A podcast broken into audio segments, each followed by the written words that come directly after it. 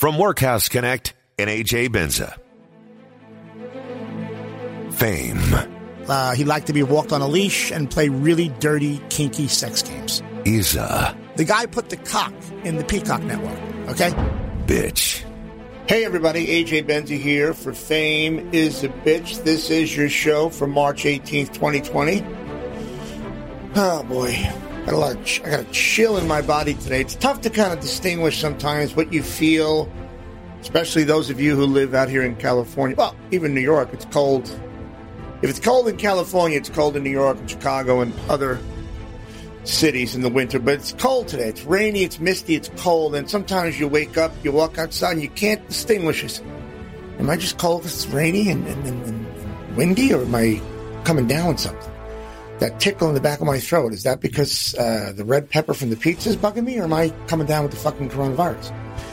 I'm sure we're all playing with stuff like that. I went to my doctor today to get some refills on my uh, medications. He's a doctor, okay, but he's not like a real like he. he's not like a real GP at this point. You know, I got to be honest. I really don't have a GP. I actually trust my pharmacist more when it comes to my health than I do my doctor.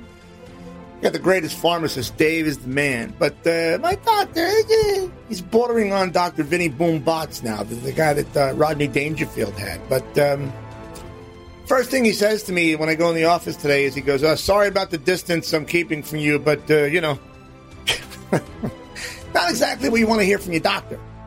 You know, I wanted the whole, you know, you, you walk in, you get the stethoscope, the blood pressure treatment, uh, you know, not that it matters because usually they take the stethoscope up uh, over two sweatshirts, and I don't know how much they can hear my heart with that kind of material in between the uh, the stethoscope. But whatever. The guy's seventy four years old. He's a big liberal, by the way, and he's the only one I let talk shit and not stop. You know, I never, I don't challenge him over over his political leanings or his political. Uh, strategies or th- different things he says are about to happen because I, I, don't even know where to start. Four years ago, I said to him, you know, Trump's going to win this thing. He said, no, it's impossible. Uh, the electoral college alone is impossible for him to win. we know what happened. Then he said, uh, well, you know, Trump's going to go down for this Russian collusion. They got him. I mean, they, they got him. I said, there's no Russian collusion. He said, hey, hey, this Michael Avenatti's got a shot. I like the way he sounds. He, he looks good. He's sharp. He, he can he can go head to head with Trump. I said, Doc, this guy's an asshole. I know a ton of these guys in New York City. They're a dime a dozen. Then he said, well, tell you what, Schiff's got Trump. I mean, they got him. They got him on perjury. This is, uh, I think they finally got him where they need him. I said, no, not going to happen.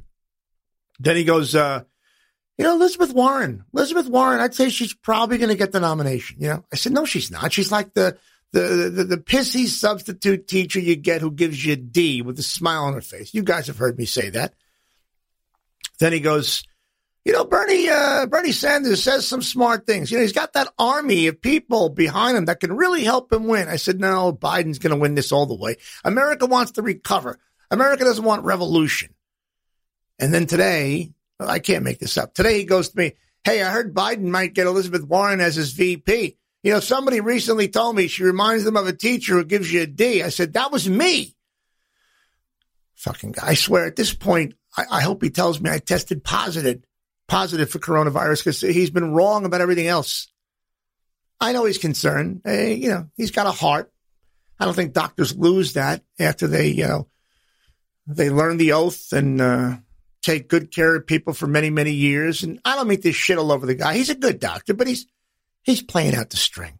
He he's kind of playing out the end of his career by opening up three days a week. You know, uh, he's writing out scripts for pain meds and blood pressure meds. He doesn't want to be bothered with some big to do. He just wants to give you your scripts and go. That's what he's all about, right? And I get that. Guys probably put in, you know, 35, 40 year career. So whatever the fuck he's got to do, he's doing. So after being in that office a while, you know, you're sitting down. I don't pick up the magazines. I don't want to read, you know, Architectural Digest and all that other shit. So I stick to my phone. But still, you're in the office, you press the button. It's a medical building. Everything you touch, ugh, you know, even the guy who takes your money in the underground garage, you know, he's been handling people's shit all day. He just, so I felt like I really needed some hand sanitizer. You know, I don't have any in the car. So I go to the pharmacy downstairs. Remember that lady I told you about a few weeks ago, the Asian pharmacist? She owns the place. She has a problem with uh, making change out of her drawer. She also has a problem. She's always dropped change on the counter. You know, you you buy something, you're you do 45 cents change. She won't hand it to you. She puts it on the counter and then you gotta you gotta pull it towards your other open palm like you're trying to clean up crumbs from the kitchen table. I hate that. And the Chinese have always been like that, or Asians. Even way back when I lived in New York, there was a bunch of Asian people who ran like newsstands.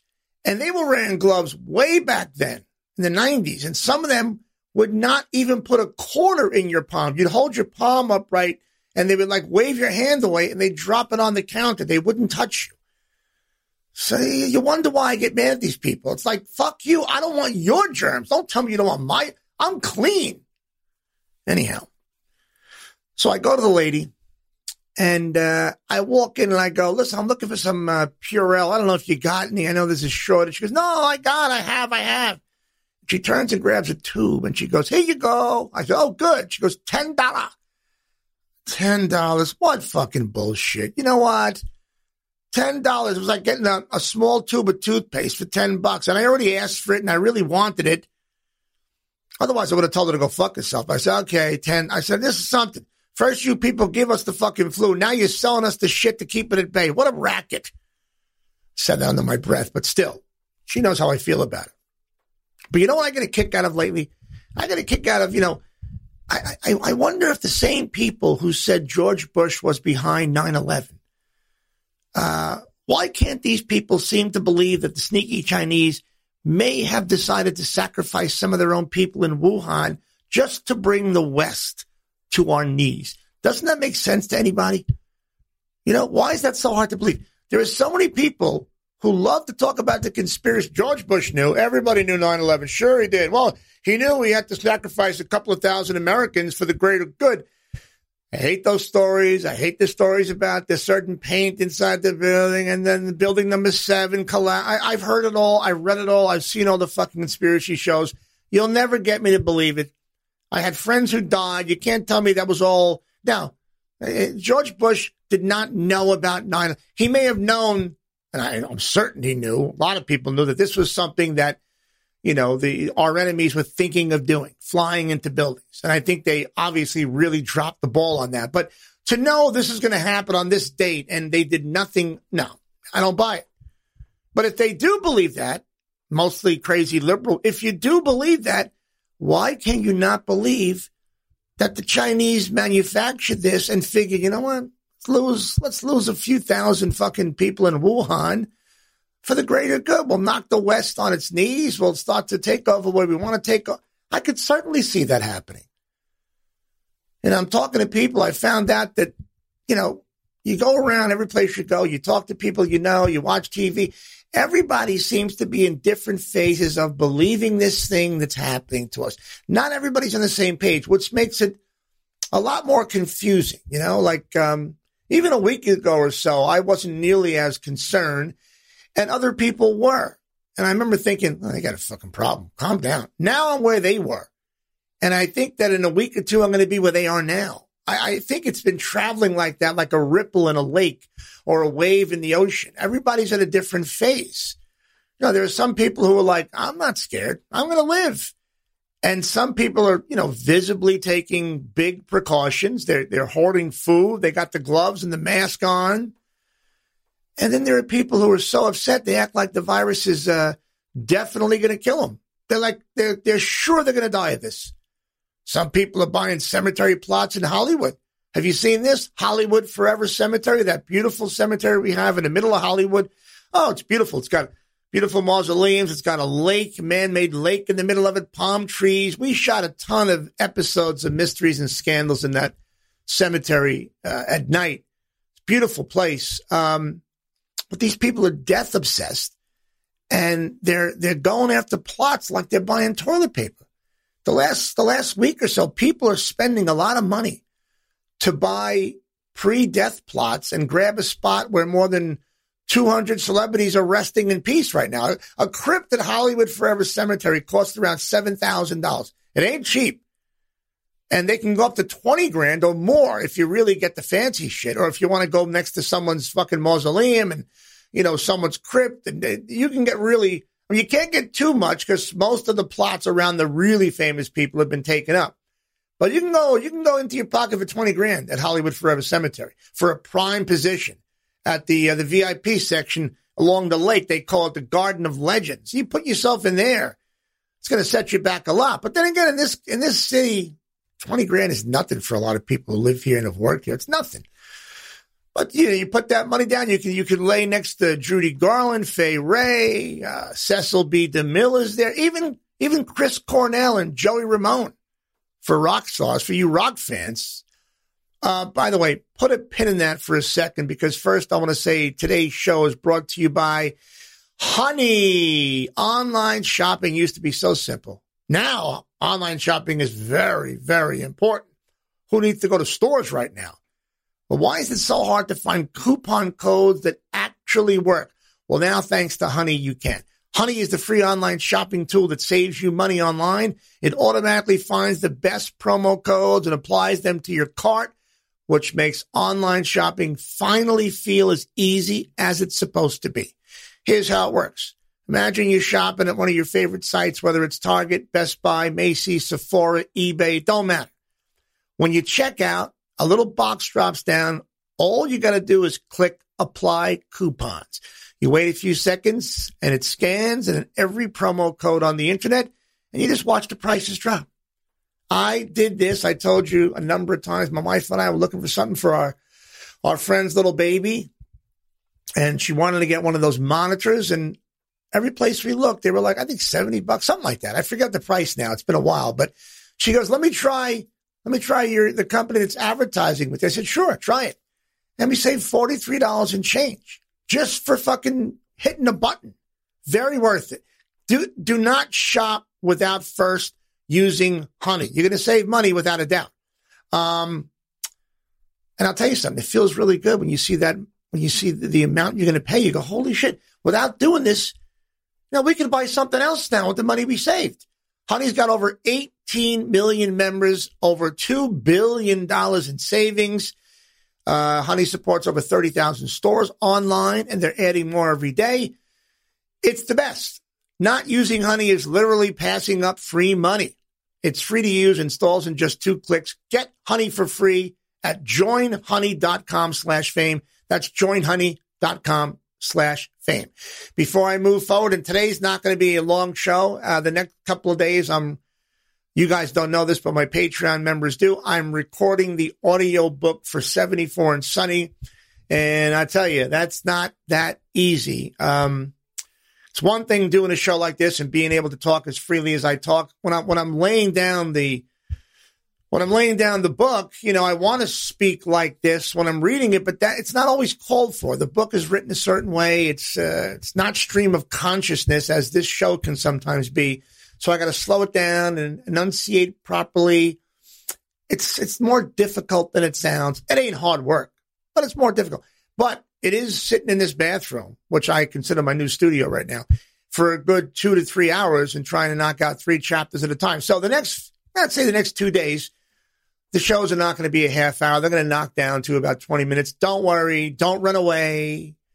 You know, I promise I'll make it up to you. But in the long run, you'll like it because the book will be available as an online audio, uh, not online, as an audio book, and you'll all be able to read it and you'll love it. Let me thank my tippy top, my cream of the crop, Angelique Heller, Debbie Anderson, the great Catherine Speed, the great Catherine Stewart, Patty Markle, Audra Fortune, Chris Elise, Melanie Howell, Wendy McAsee, Dr. George Canas, Eric Farquet, Ali Chichi Tran, Heather Grindle, Angela Domino, Chris Starr, Joe Leone, Dana Parks and Betty, Jennifer Lewis, Christy Tucker, Kim Casto, Deb Thompson, Marcella Martinez, Sarah Walker, Gail Edwards, Kurt Nowak, and the great Jackie Robbins. Okay. This talk about dead celebrities made me think of some crazy shit. I got a great story, especially this talk about uh, the Hollywood Forever Cemetery because somebody in there, this story has to do with. When I was dating Michelle Brando, Marlon Brando's daughter, she was a great, great chick. We still talk. Matter of fact, we talked last night. She was upset that she couldn't get Hunt's tomato sauce and uh, Kroger egg noodles. And I said, Hunt's tomato sauce. Did you not learn anything with me? You can't buy Hunt's. The fuck is wrong with you? She goes, No, I just love Hunt's for this one meal. I said, I failed you. I, how did you eat with me for a year and not whatever? So, great girl, easygoing chick. And she had her own sense of decorating, very clever, very, you know, she had her own style. And I used to go with her to different stores and even some flea markets and shit, estate sales. She loved that stuff, and so do I. So one day she drags me to go to a, a Goodwill store near. I'm sure you guys know Goodwill. Just come to Goodwill with me. I want to get some stuff. I said, I don't know. All right. I finally go. She drags me out of the house, and um, I've bought some good stuff at Goodwill. Basically, clothes and shit that families donate after somebody dies. It's a little creepy. You get over it right away when you see the uh, the deals you get. I bought a few things there, mostly clothes. My greatest find was a Oh my God, a beautiful pair of handmade Italian loafers. Nice brown leather summer lace up shoes, right? Great label too. Cost me nine bucks. And these shoes look like brand new. They hardly have any scuff marks on the bottom or nothing. I still got them. Got them over 20 years ago. So Michelle walks in and she's looking at this furniture that had just come in, right? I didn't really like the shit at first glance, so I've just like walked away. She really liked this one piece. It was a, a trundle bed. And I had no room for it in my place. So I'm out of it. And she goes, I, I'll take it for my place. I said, okay. So she buys it. Wasn't expensive at all, maybe like 200 bucks, something like that. It's a nice size trundle bed. And we get it to her house and she's cleaning it up and she turns it on its side and a, a razor blade and a straw drop out. They fall out on the floor. We're laughing, right? because obviously whoever owned this bed was doing some blow on this piece of furniture. And then she investigates more and a ticket stub falls out. And it's a ticket stub for the Beach Boys playing a concert in Central Park in September of 1977 in New York. And we turn over the ticket stub. On the other side is a bunch of very small, uh, small, you know, printed lyrics in pen. And I start reading the lyrics. I, this is before I needed glasses. I start reading the lyrics and I'm reading just, just put me in a wheelchair, get me on a plane. Hurry, hurry, hurry before I go insane. I can't control my fingers. I can't control. I said, Michelle, this is the lyrics to I Wanna Be Sedated. Are you fucking serious? Did, hold it, hold it, uh, hold it. This is a ticket from 1977. And these are the lyrics to I Want. We got to Google this. Who, who, the Ramones wrote this song. This is the, I love the Ramones. I've seen them countless times. I said, and and and but this is just is June of 2001, and I go, you know what? Joey Ramone died two months ago in April. Is this fucking Joey Ramone's trundle bed? So you know, we go back to Goodwill, but it's closed. Now we're dying. We got to wait till Monday. And I'm like, oh my God, I can't believe you're going to get, you got Joey Ramone's trunk and trundle bed and I passed on it. I almost had a fight with him. Like, I wanted the bed so bad because I know I was a big fan and she really wasn't. And um, I said, we got to buy everything else they got. She goes, I know, I know. I said, everything they got, we're buying. I don't give a fuck if it goes in storage. This shit is worth something one day. So she goes back on Monday. I was working. Everything was gone. And the lady and Michelle's like, let me ask you a question. I feel funny. Do you know this belonged to? Because I think I found something in the bed that kind of looked like it belonged to um, Joey Ramone. And the lady's like, yeah, it was, it was Joey's stuff. Um, turns out Joey had a place in LA that he rarely stayed at. I mean, he did stay it, but not most of the time. And he bought it many years ago. So that bed was sitting there for years. And when he died, apparently the people who had left in his family just said, I don't want it. Give it away to Goodwill. So can you listen? I can officially say Joey Ramone is not the only one who did drugs and had sex in his bed. How how punk rock is that? You got to admit. Um, I think Michelle, Michelle still has it. I mean, she's married now with a kid. I'm not sure how much use it's getting, but fuck, I'd use the shit out of it. Uh, I wanted to bring this up earlier when I was mentioning about how different people are acting with this um, with this virus or flu or disease, whatever the fuck we're calling it. On the Patreon show yesterday, I said, "Isn't it funny that some articles are referring to this as a disease?" I don't know. I don't understand what that means. I know it is a flu, then a virus, but the disease word scares me. Anyhow, I started thinking, you know, there's there's five stages. You know those five stages: denial, depression, accept, all that shit the different kind of attitudes toward this virus. I think the five stages of whatever you call it. I think I think it applies to this perfectly. Um, and I wonder if that phrase or that I don't know what you call it axiom, whatever you call that thing, the five stage. Maybe that maybe that whole thing began because of the plague over a hundred years ago. Is that possible? It kind of makes sense because I didn't I didn't check. But it kind of makes sense because, you know, all those qualities you could see would be employed if you had the plague, if you were worried about getting the plague. Because first, you know, first, what would you do? You'd hear about it and you'd, you would, uh, you would deny that you even had it.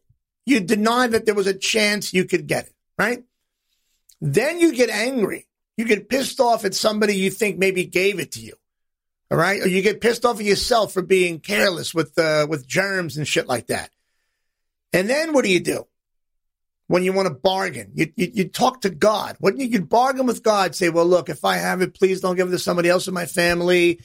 I can accept if it's just me. You start making, you start bargaining with God, right? So you got denial, anger, bargaining. Then you get really fucking sad and just accept that you have it. And that's called depression, the deepest depression. So you got denial, anger, bargaining, depression. And finally, what do you do? You end up accepting it. Once you know you have it, what can you do? You accept it. Maybe these these five emotions can apply to so many different things in life, whether it's a breakup. I know we all heard this applied to our breakups, but if you apply it to this plague, I just wonder because everybody I see is in different stages. Don't tell me you haven't seen people who kind of are acting like they're going to get it.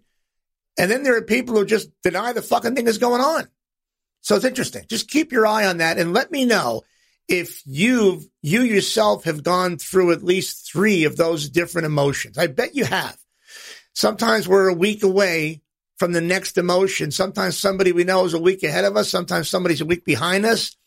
And now is not a time to argue with people with the way they're feeling because this is affecting everybody differently. I mean, it's so making day to day life so difficult and weird. I don't, I don't want to say it's that difficult. I know that people really have hard lives to live, but it's so weird now. You know, look, uh, there's so many different things happening, but could you imagine? not only is it like so tough uh, so tough. It's it's difficult to not have sports on that we like. You know, to not see March Madness with, with crowds. To to to know that baseball season they're not coming back in two weeks. We're talking three months. We're talking maybe baseball comes back maybe in July, August. We may not even see this season played if a couple of guys come down with it. I got news for you. Once a player or two gets it, the whole team's got to be you know taken away from that person. You got to quarantine. You know what? It, there's a good chance we don't play that season at all. And basketball is like, who even fucking cares about the last 10 games of the season and the playoffs? I don't know what they're going to do there because once one person has it, you've got to separate everybody to make sure no one else gets it. And it, what if somebody gets it two and a half weeks into them restarting? You got to stop it all over again. So we really may see nothing going on with respect to sports. Kentucky Derby, Kentucky Derby's been put off till September. Even the Met Gala, oh my God, the Met Gala is postponed for all you fucking fashion weirdos. So I know Meghan Markle was really counting on being here in the States. She was invited by Anna Wintour for the Met Gala. It was going to be her first appearance here, her first public appearance since the split. That's on hold. So everything is changing. The one thing that is interestingly enough changing, and I think they hope it's a change for the better. But once they uh, they send these emails, I hope they don't mind if I do the same thing to them. I'm sure you're you're getting these emails. I know you are. All these department stores sending these wonderful, caring emails about how much they care for us. You know what I mean? we here at Macy's care for the welfare of our. Okay, good, Macy's. I hope that they're just as understanding with me paying down my balance uh, or anybody else paying down their balance a month or two from now when a lot of people's jobs are gone and people aren't taking their money home because they can't go to the, the office, they can't go to the restaurant to get tips. I hope they're just as understanding with us as we have to be to them right now. I want to send letters to Macy's and Bloomingdale's and Nordstrom and tell them how much I appreciate them. You see how, how far that bullshit gets me. But finally today, you think you have it bad in whatever city you're living in, and I'm sure you do. What if you live in Boston? Now, several weeks back, I said, look, I, I know Tom Brady ain't going anywhere. He's going to put his foot in the water and test the waters to see how much money he can get. There might be a few suitors, but he's going to go back to Boston. He's going to be, he's not going to leave New England. What, what's better? Stay with Belichick, stay with Kraft, stay with your team. You're always getting the playoffs. Why upend your life to find a team that maybe has a shot with you? Worse than that, look at two teams that have virtually almost no shot for the playoffs. And today we find out that's what Tom Brady's doing. Two teams that really, really have no shot, even with him as quarterback they don't look to be teams that anybody's worried about beating. So Tom Brady has decided he's done with New England. So as, as bad as you think you have it wherever you are, I know for a fact that people in New England right now are out of their minds because touchdown Tommy ain't coming back and there's no amount of money that can get him here. The Patriots decided, you know what, Tom, I know you want $30 million for one year. We'll give you 20. And Tom looked at that amount of money and he said, No, I've given you all I can give you. I've given you six championships. You've never and will never have a run like this forever. Fork over 30 million. It's the right thing to do. They said, no, we can't do that. So now he's looking to go to two different teams. I think the Bucs and the Chargers, perhaps, who are, who are able to fork over 30 mil. It's a bad deal all around. Tom Brady ain't going to like being there. The team's not going to like parting with that money for a year. If, if Tom gets hurt, they're really shot.